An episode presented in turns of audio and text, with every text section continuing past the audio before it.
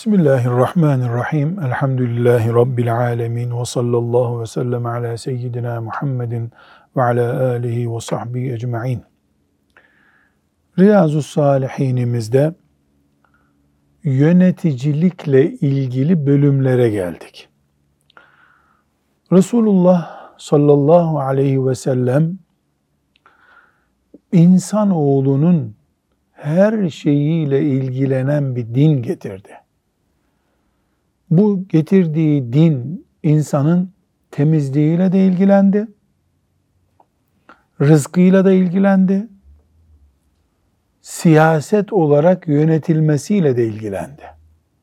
Dolayısıyla şunu yiyin, bunu yemeyin. Şöyle temizlik yapın, böyle kirli kalmayın buyurduğu gibi yöneticiniz şöyle olacak da buyurdu. Neden?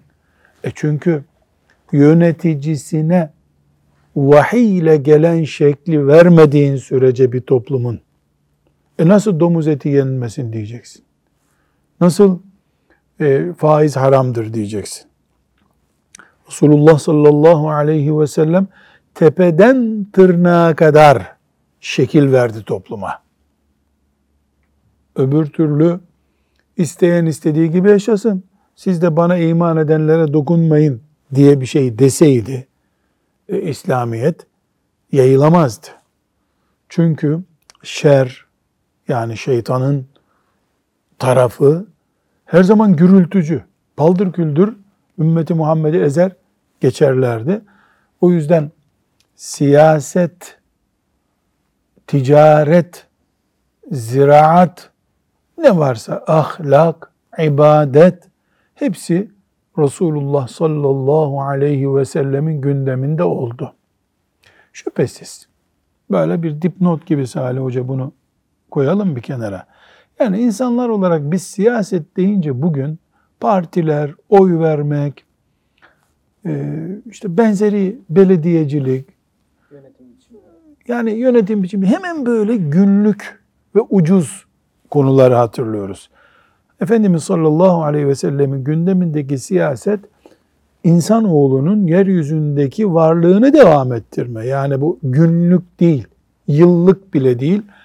Yani Efendimiz sallallahu aleyhi ve sellem e, ahir zaman peygamberidir. Onun ilk gününden dünyanın son nefesine kadar olan sürenin idare edilmesine siyaset diyoruz biz. Evet bu ince bir çizgi bunu koyalım. Yoksa mesela buradaki hadis-i şerifleri köy muhtarlığı seçimleri için e, kullanamayız. Belediye meclis üyesi olup olmamakla ilgili kullanamayız. Ama buradaki büyük çatının altında köy muhtarlığı var mı? Var. Çünkü o da bir birim. Ama bir şirketin yönetim kurulu da var. Niye? O da çünkü insan idare ediyor. E biraz sonra hadis-i şerifleri okuyacağız. Efendimiz sallallahu aleyhi ve sellem devlet başkanı da diyor, 10 kişinin sorumluluğunu alan bir yönetici de diyor. Anne de diyor. Anne de diyor. Anne de diyor. Çünkü anne de küçük çocuklarını idare ediyor.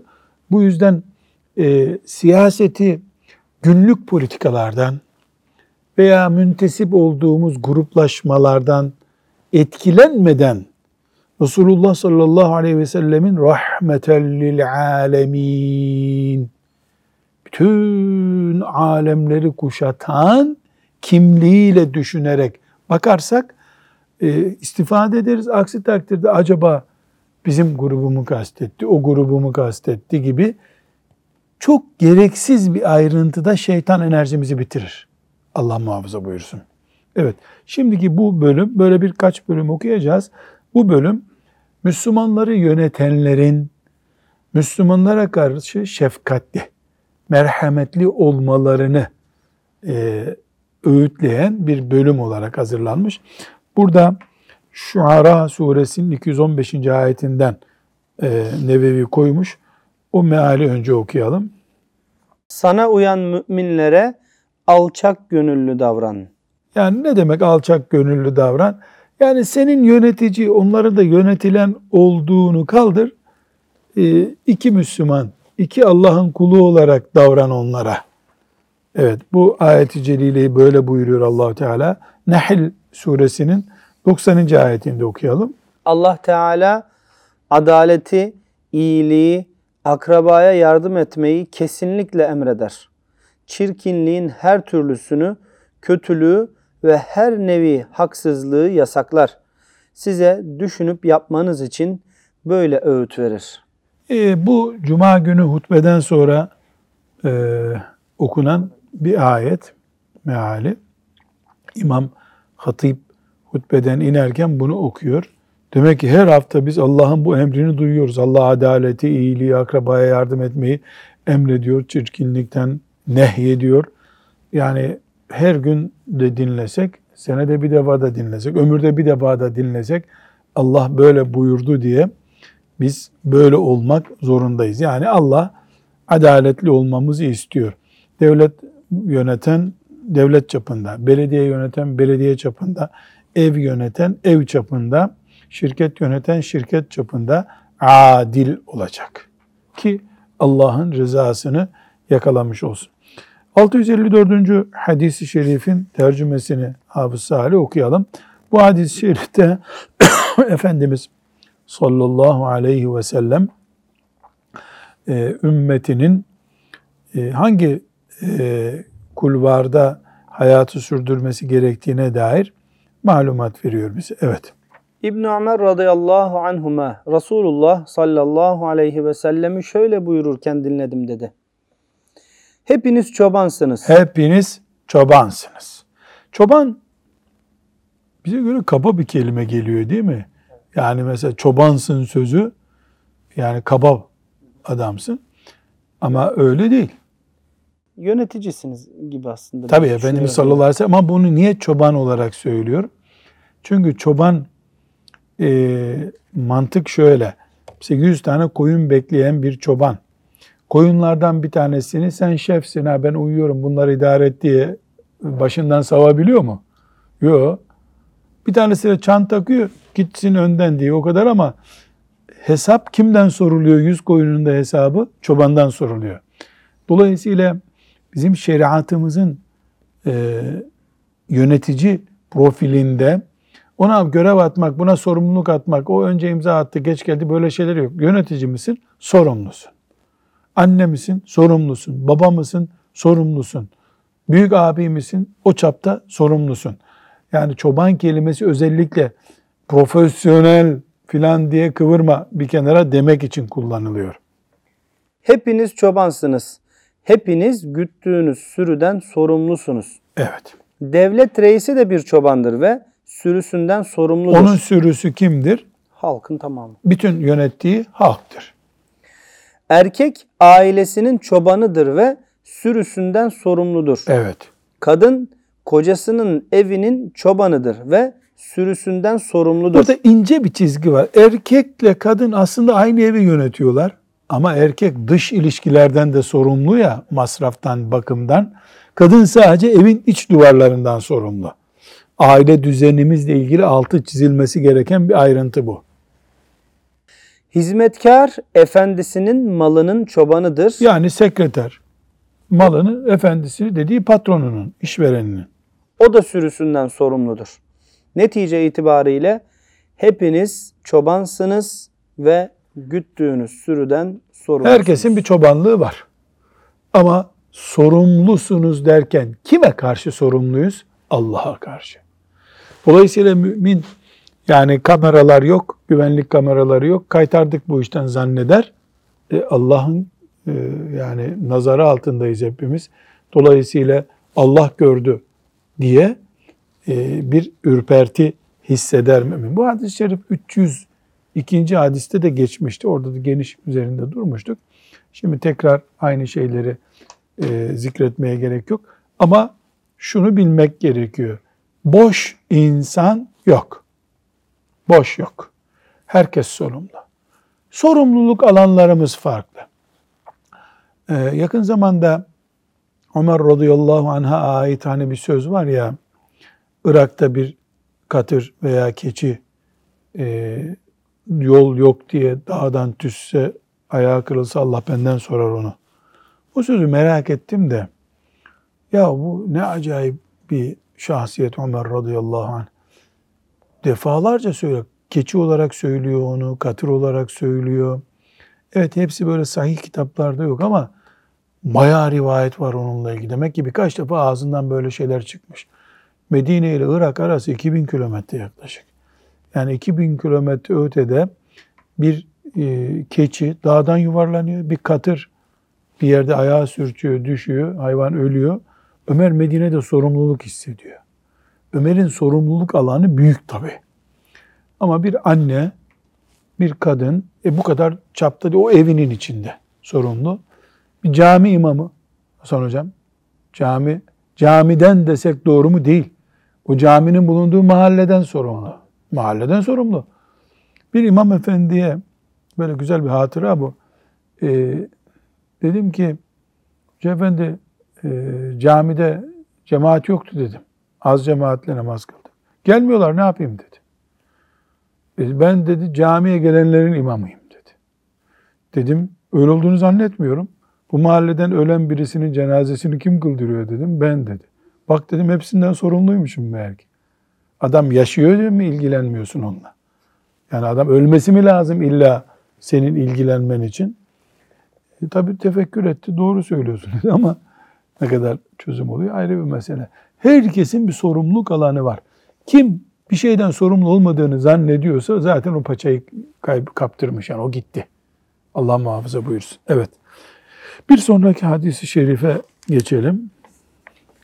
Ebu Ya'la Ma'kil İbni Yesar radıyallahu anh Resulullah sallallahu aleyhi ve sellemi şöyle buyururken dinledim dedi.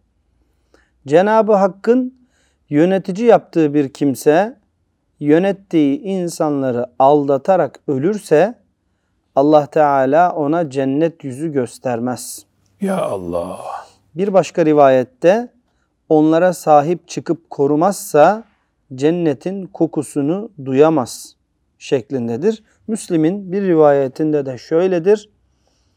Müslümanların işlerini üstlenip de onlar için çalışıp çabalamayan hiçbir yönetici onlarla birlikte cennete giremez. Şimdi burada önce bir izahat yapılması gerekiyor. Bir rivayette de şöyle, bir rivayette de böyle, Müslim'de böyle niye diyor Nevevi? Efendimiz sallallahu aleyhi ve sellem Medine'de böyle bir söylemiş. Tebuk'a giderken belki böyle söylemiş. Mekke'ye giderken söylemiş. Bunları topluyor alimler. Bir kere böyle dedi, bir kere böyle dedi. O sahabi bunu duydu, öbür sahabi bunu duydu. Elhamdülillah biz hepsi böyle bir honiden aşağı akar gibi önümüze damlıyor. Elhamdülillah. Dolayısıyla Efendimiz sallallahu aleyhi ve sellem ne buyuruyor? O cennete giremez. Onlarla beraber cennete giremez. Cennetin kokusunu koklanamaz. Bir Müslüman cennet nedir biliyorsa, cennet nedir biliyorsa, cennete girmek de onun imanındaki hedef ise eğer, o Müslümana bu dünyada yapılabilecek en büyük tehdit nedir o zaman? Cennete giremezsin tehdididir. Eğer Müslüman cennete giremezsin tehdidine bile dudak büküp çekip gidiyorsa o Müslümanı neyle tehdit edebilirsin? Dün bir misafirimiz geldi. Uzun yıllar hapiste kalmış. Çok tatlı hatıralar anlattı. Başkasının acısını dinlemek kolay oluyor ya ben de dinledim tabii. Dedi ki 336 sene hapis cezası almış birisi vardı dedi. Jandarma bile ondan korkuyordu. Ya jandarma nasıl korkar dedim. Ya adam dedi 336 sene hapis yatacak dedi. Ondan sonra ne olacak? 10 sene daha verecekler. 346 sene olacak. Korkacak bir şey yok adamın dedi. Yani meğer hapishanelerde idamla yargılananlar, işte ömür boyu hapiste yargılananlar böyle kral olurmuş orada. Çünkü adamı neyle tehdit edeceksin? Hapse atarım mı diyeceksin? 10 sene daha hapis mi veririm? Zaten mezarda bile hapiste yatacak adam. Yani 100 sene sonra ölünce diyelim en uzun ihtimalle 100 sene sonra bile hapse atılmış gibi mezarda bile hapiste yatacak adam. Korkacak bir şey yok. Şimdi ben oradan şunu tefekkür ettim bu hadisi, hadisi okurken. Yani cennette giremezsin sözünden bile aklını başına almayan bir Müslümanı neyle tehdit edeceksin? Ne diyeceksin? Aç kalırsın mı diyeceksin? Mahşer yerinde terlersin mi diyeceksin? Efendimiz sallallahu aleyhi ve sellem çok ciddi bir şekilde son sözü söylemiş burada.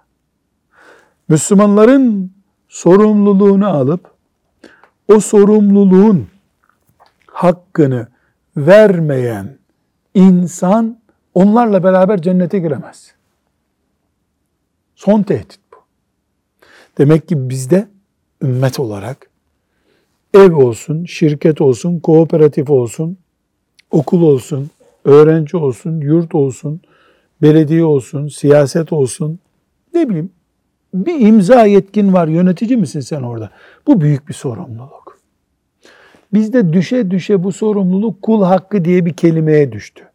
Aman yetim hakkı yenmesi. Ya bu bu bir bölümü sadece. Yani yetim hakkı yememek demek çalmamak demek. Peki yanlış idare etmek de bir hak. Çünkü mesuliyet sadece çalmamakla kaybolmuyor. Ciddi bir şekilde o insanların beklentilerine cevap vermek lazım. Ehil değilsen zaten orayı o görevi almayacaksın. Ehilsen ve senden bekleneni yerine getirmediysen sen mesul değilsin. Sadece çalmak değil yöneticinin sorumluluğu. Yani e, ben hiç çalmadım. E, iyi Allah razı olsun. Peki Müslümanların senden beklentisi vardı. Bu köy çiçek gibi olacaktı. Söz vermiştin. Oldu mu? Olmadı. E, çalmadın diye şimdi senin yani sağ elimle çalmadım, sol elimle çaldım demek gibi olur mu? Çünkü insanların umudunu çaldın. İnsanların beklentilerini çaldın. Bu yüzden de siyaset işte kimsenin itimat etmediği bir e, sistem oldu. Yani Ömer bin Hattab radıyallahu anh böyle gökyüzünde asılı duran bir güneş gibi duruyor. Neden? Yüzde yüz itimatla o görevi yaptı. Allah şefaatine bizi nail etsin. Buradan anlaşılıyor ki dinimiz, İslamiyet büyük bir sorumluluk yüklüyor yöneticiye. Bu yöneticiliğin çapı kadar da sorumluluk büyüyor. Mesela 100 kişilik bir e, yurtta müdür olan birisi o kadar sorumlu. Onların sabah namazına kalkmalarından da sorumlu, ahlakından da sorumlu, e, yemeklerinin temiz olmasından da sorumlu, yurdun işletmesinin iyi olmasından da sorumlu. Mahalle muhtarı bin kişiden sorumlu, kaymakam şehirden sorumlu, en büyük yönetici bütün ülkeden sorumlu, ümmetin halifesi varsa ümmeti Muhammed'den sorumlu. Bu sebeple ümmeti Muhammed'in e, bu yöneticilik anlayışı bizim temel dinamiğimiz olarak hafızalarımıza kaydolmalı ki şeytan bizi basit işlerle meşgul etmesin diyoruz. İnşallah Teala bu hadisi şerifin e, yani cennet yüzü göstermez. Cennetin kokusunu alamaz. E, onlarla beraber cennete giremez. Çok büyük tehditler bunlar. Başkası olmayan bir tehdit. Yani daha başka bir çeşidi yok bu tehdidin. Evet bir sonraki hadis-i şerifte uslubu biraz daha değişiyor Efendimiz sallallahu aleyhi ve sellemin. Onu da okuyalım. Ayşe radıyallahu anha şöyle dedi. Benim şu evimde Resulullah sallallahu aleyhi ve sellemin şöyle buyurduğunu işittim. Şu evim dediği neresi? Efendimiz sallallahu aleyhi ve sellemin e, Ayşe annemizle beraber durduğu ev. Allah'ım ümmetimin yönetimini üstlenip de onlara zorluk çıkaran kimseye sen de zorluk çıkar. Ümmetimin yönetimini üstlenip de onlara yumuşak davrananlara sen de yumuşaklık göster. Allah'ım diyor Efendimiz sallallahu aleyhi ve sellem dua ediyor. Kim için dua ediyor? Ümmetinin sorumluluğunu alıp zorluk çıkarana zorluk çıkar. Çünkü karşılığı yaptığının üzerinden oluyor. Kolaylık gösterene de sen de kolaylık göster. Bu kadar açık ve seçik anlaşılıyor bu. Ümmete zorluk çıkaran zorluk bulacak. İnsanlara kolaylık tabii bu kolaylık neticede laçkalık değil ama. Çünkü o zaman ümmetin ortak değerlerini harap edersin. Yani insanlara e, hadi yaşayın serbestsiniz, kanun yok bugün dedin mi gelecek kuşakların e, devletini, gelecek kuşakların toprağını perişan ediyorsun. E bu da bir kabahat. Yani kanunlar var. Bu kanunlar şeffaf. Senin çocuğunla köydeki bir insana eşit bir şekilde uygulanıyor. Ama mümkün olduğu kadar insanlar rahat edecek bir kanun düzeni kuruyorsun. Bu, bu kastediliyor. Burada çok önemli bir not var. Resulullah sallallahu aleyhi ve sellem e, insanlara beddua etmiyor. Ama bu hadiste beddua var gibi görülüyor. Öyle değil. Hakkı oturtuyor Efendimiz sallallahu aleyhi ve sellem. Yani insanlara zulmeden, zorluk çıkaran birisinin hak ettiği şey zorluk görmesidir. Bu zorluğu da Allah gösterecektir onlara. Çünkü sen iktidardan çektin gittin, her şey düz, rahat ettin zannediyorsun. Seni mezarına gelip taş mı atacak millet? Nasıl intikam alacaklar senden? Mecbur okulları yaratan Allah'a havale edilecek dosyan senin. Yöneticilik böyle bir şey. En üstteki yöneticiden bir mahallede ihtiyar heyetindeki kimseye kadar herkes için geçerli bu. Dolayısıyla İslamiyet'i camide namaz kılmak, yaşlanınca da hacca gitmek dini olarak zannedenler bunu anlayamazlar. Yani yönetim de Resulullah sallallahu aleyhi ve sellemin yaptığı işlerdendir. Anlayanlar için geçerli bu. Evet bir sonraki hadis-i şerife geçebiliriz. Ebu Hureyre radıyallahu anh'ten rivayet edildiğine göre Resulullah sallallahu aleyhi ve sellem şöyle buyurdu. İsrailoğullarını peygamberler yönetirdi. İsrailoğulları kim? Musa aleyhisselamın ümmeti. Bir peygamber ölünce yerine bir başka peygamber geçerdi. Fakat benden sonra peygamber gelmeyecek, birçok halifeler gelecek. Evet yani eski ümmetlerde peygamber ölünce yerine peygamber geliyordu. Resulullah sallallahu aleyhi ve sellem vefat edince yerine peygamber gelmeyecek. Kim gelecek? Peygamberliği olmayan ama onun devletini yöneten bir adam gelecek. Ona kim diyoruz? Halife diyoruz. Benden sonra çok halifeler olacak buyuruyor. Çünkü kıyamete kadar hep devam edecek bu iş. Evet. Bunun üzerine ashab-ı kiram ya Resulallah bize bu konuda ne yapmamızı emredersin diye sordular. Peki senden sonra peygamber gelmeyeceğine göre, halife geleceğine göre yani bir siyasi lider geleceğine göre biz ne yapalım? Resul-i Ekrem sallallahu aleyhi ve sellem şöyle buyurdu. Halifelere başa geçiş sırasına göre biat edin. Biat etmek ne demek? Biat etmek Resulullah sallallahu aleyhi ve sellemin sağlığında da ashab-ı kiram biat ediyorlardı. Sonra gelen halifelere de biat ediliyordu. Bu şu demek. Geliyorsun, ben seni lider olarak kabul ediyorum diyorsun, mührünü basıyorsun demek. Biat böyle. Yani dinimizdeki adı bu bunun. Biz şimdi mührü basmak diyoruz. Filan partiye mühür bastım deniyor. Yani filan lidere biat ettim demek. Bu biat kelimesi bu şekilde geçerli. Efendimiz sallallahu aleyhi ve sellem ne buyuruyor? Halife gelen birisine biatınızı yapın. Yani sözleşmenizi yapın. Devam. Sonra onlara sonra onlara karşı görevinizi yapıp itaat edin. Yani beyat ettin, söz verdin, çekip gitmek yok. Vatandaşsın, o da devlet yönetiyor. Yani devletin kurallarına uyun. Onlar size karşı görevlerini yapmazlarsa Allah'tan size yardım etmesini isteyin. Yani onlar zalim çıktı, tembel çıktı. İşi Allah'a havale edin. Zira size karşı görevlerini yapıp yapmadıklarını Cenab-ı Hak onlardan soracaktır. Evet zaten hadisi şerif hangi bölümde burada? Yöneticinin halka şefkatli, yönettiklerine şefkatli olması ile ilgili hadis-i şerif.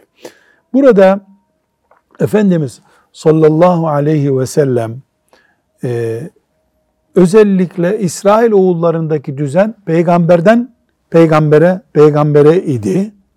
Kendisindeki düzenin ne olduğunu söylüyor. Benden sonra peygamber yok. Ne var? Benden sonra benim görevimi ama peygamber olarak değil, siyasi lider olarak görevimi devam ettirecek halife var. Halife ümmeti Muhammed'in lideri demek. Ve bu lider Peygamber sallallahu aleyhi ve sellemin mirasını devam ettiriyor. Bu lider ümmeti Muhammed ona samimi bir şekilde destek olduğu sürece başarılı olacak. Peki ümmet buna destek oluyor. Beyat etmişler. O tembellik yapıyor, hainlik yapıyor, gevşeklik yapıyor, keyfini yaşıyor. Allah bunun hesabını soracak. Kaçmak yok. İnsanlardan kaçtın, insanları yaratan Allah'tan nasıl kaçacaksın? Bu hadisi şerif gösteriyor ki Müslüman üzerine düşen görevi yaptıktan sonra bu görevi yapmanın rahatlığı ile işi Allah'a havale edebilir. Gidip fasık, facir birisinin peşinden gittikten sonra Allah'a havale etme hakkı yok ama. Bu bundan anlaşılıyor. Alimler bu hadis-i şerifi Efendimiz sallallahu aleyhi ve sellemin peygamberliğini gösteren mucizelerden biri olarak gösteriyor. Çünkü benden sonra halifeler gelecek, onlar yürütecek bu işi ve belli sorunlar olacak işaret ediyor buna. Siz gene varken halifeniz onun peşinden gidin, yenisine ruhsat vermeyin, yenisine destek olmayın diye uyarıyor. Tarih boyunca da bakıyoruz ki meğer ki Resulullah sallallahu aleyhi ve sellem gözüyle görmüş gibi bize anlatmış bu olayı. Bir sonraki hadisi şerife geçelim. Aiz İbni Amr radıyallahu anh'ten rivayet edildiğine göre kendisi Ubeydullah İbni Ziyad'ın yanına girmiş ve ona şunları söylemiştir. Ubeydullah Basra'da vali. Aiz ise sahabi. Bir sahabi bir valinin yanına giriyor. Valiye nasihat ediyor. Devam. Oğlum ben Resulullah sallallahu, Sallallahu aleyhi ve sellemi yöneticilerin en kötüsü insafsız ve katı kalpli olanlardır buyururken dinledim. Sakın sen o yöneticilerden olma. Oğlum ben Resulullah sallallahu aleyhi ve sellem'in yöneticilerin en kötüsü insafsız, katı kalpli olan yöneticidir diye kime? Valiye söylüyor. Sahabe mantığını görüyoruz. Doğru bildiği bir şeyi naklediyor. 194. hadiste bu geçmişti. O zaman ayrıntılarına girmiştik. Şimdi tekrar gerek yok. Ama e, burada Müslümanların böyle siyasilerin arkasından konuşarak, tenkit ederek, e, dedikodu yaparak, şimdiki model ifadeyle tweet atarak filan paçalarını kurtaramayacaklarını görüyoruz. Yani Müslümanların da yöneticiye karşı bir e, vazifesi var. Nasihat edecek. Çünkü din nasihattir. Yani o yönetici olabilir, dalgınlığına gelir, toplumu hissedemiyordur, desteğe ihtiyacı vardır. Hep böyle işi olanlar, bir menfaatini kollamak isteyenler, fotoğraf çektirmeyenler yönetici, yöneticinin yanına gittiğinde gaye fotoğraf çektirmek, orada bulunmak, işte işi düşünce işini halletmek. Bu sefer onlar da doğru sözü söyleyenden mahrum oluyorlar. İşlerin hep çok iyi gittiğini zannediyorlar. Kendilerini ilahlaştırıyorlar adeta. Bu sahabi ne yapıyor? Aman dikkat et oğlum diye nasihat ediyor. Evet bir sonraki hadis-i şerife geçelim. Ebu Meryem el-Ezdi radıyallahu anh'ten rivayet edildiğine göre kendisi Muaviye radıyallahu anh'a şöyle dedi. Muaviye kim? Ali radıyallahu anh'tan sonra ümmetin başındaki sahabi. Ben Resulullah sallallahu aleyhi ve sellemi şöyle buyururken dinledim. Allah Teala bir kimseyi Müslümanların başına idareci yapar. O da halkın işlerinin bitirilmesine, ihtiyaç ve sıkıntılarının giderilmesine engel olmaya kalkarsa kıyamet gününde Allah Teala da onun işlerinin bitirilmesine, ihtiyaç ve sıkıntılarının giderilmesine engel olur. Bunun üzerine Muaviye halkın ihtiyaçlarını tespit etmek için bir adamını görevlendirdi. Muaviye bir sahabi neticede ama yönetici başka birisi geliyor Resulullah sallallahu aleyhi ve sellemin ona bir hadisini hatırlatıyor. Ee, ne diyor? Bak diyor Resulullah sallallahu aleyhi ve sellem buyuruyor ki insanların yöneticisi olup da ihtiyaçlarının giderilmesine çalışmayanın kıyamet günü cezası onun da oradaki rahmet ihtiyacının karşılanmamasıdır diyor. Burada tabi hemen bir mantık devreye giriyor. Nedir o? Herkesin cezası yaptığının aynısı olur. Sen insanların dünya ihtiyaçlarını karşılamadın. Allah da senin ahiret ihtiyacını karşılamayacak. Sen dünyada insanlara merhamet ettin. Allah da sana ahirette merhamet edecek. Demek ki bu böyle bir karşılıklı düzen oluyor. Bir şey daha buradan yakalıyoruz. Çok önemli. Sahabe bir hadis duyuyor. Muaviye ne yapıyor hemen radıyallahu anh? Hemen bir görevli atıyor. Toplumda ne ihtiyaç var tespit et bana diyor. Kendisi bunu tespit edemeyeceği belli. Hadisle böyle amel edilir işte. Duyuyorsun hemen onu devreye sokuyorsun. Burada bu hadisi şerifin bize gösterdiği ya da bu bölümdeki hadisi şeriflerin ortak gösterdiği şey Efendimiz sallallahu aleyhi ve sellem rauf bir peygamberdi. Merhametli bir peygamberdi. Ne buyuruyor? Ben sizin babanız gibiyim diyor. Bu sebeple onun sünnetine uymak iddiası olan herkes merhametli olacak. Peygamber sallallahu aleyhi ve sellemin sünnetine uymak sadece sakal bırakmakla olmuyor. E, onun merhametlilik yönünü idareci olduğun zaman alıyorsun. Sadece kendi çocuğuna değil, ümmetin bütün çocuklarına, sadece kendi arkadaşlarına değil, ümmeti Muhammed'in bütün vatandaşlarına o duyguyla yaklaşıyorsun. Böylece sünnete ehil bir Müslüman oluyorsun. Böylece ehli sünnet olunuyor diyebiliyorsun sen. Efendimiz sallallahu aleyhi ve sellemin en mühim sünnetlerinden biri kafire bile merhamet göstermesiydi. Vurmayın yüzüne kafirin diyor. Ya kafir bile olsa yüzüne vurmayın diyor. Onurunu koruyun insanın diyor. E, tabii ki yönetici kanunu nasıl uygulayacağım diyecek. Kanun uygulamak başka bir şey. Şeffaf, adil, herkese eşit uygulanan kanun kimsenin itiraz ettiği bir şey değil. Yani insanların özel hayatlarına müdahale, e, insandan insana farklı uygulamalar zulüm oluşturuyor genelde. Ala külli hal e, bu bölümde yöneticilerin şefkatli olmasını gerektiğini anlatan e, bölümde Müslüman yönetici 3 kişi ise yönettiği 3 kişilik, 4 kişi ise 4 kişilik ne kadarsa artık yönettiğinden dolayı Allah'ın huzurunda hesap verecek. Ve bu sadece çalmamak değildir. İnsanların malını çalmakta suçtur. İnsanların umudunu çalmakta suçtur. İnsanların zamanını çalmakta suçtur. İnsanların hayalleriyle oynamakta suçtur. Kim nerede yöneticiyse baba, dayı, kooperatif başkanı, okul müdürü, sınıf öğretmeni, mahalle muhtarı, e, şirket e, şefi, devlet başkanı hepsi aynı. Herkes Allah'ın kulu. Herkes haddini bilecek. Herkes Allah'ın huzurunda hesap vereceğini bilerek bu işleri yapacak.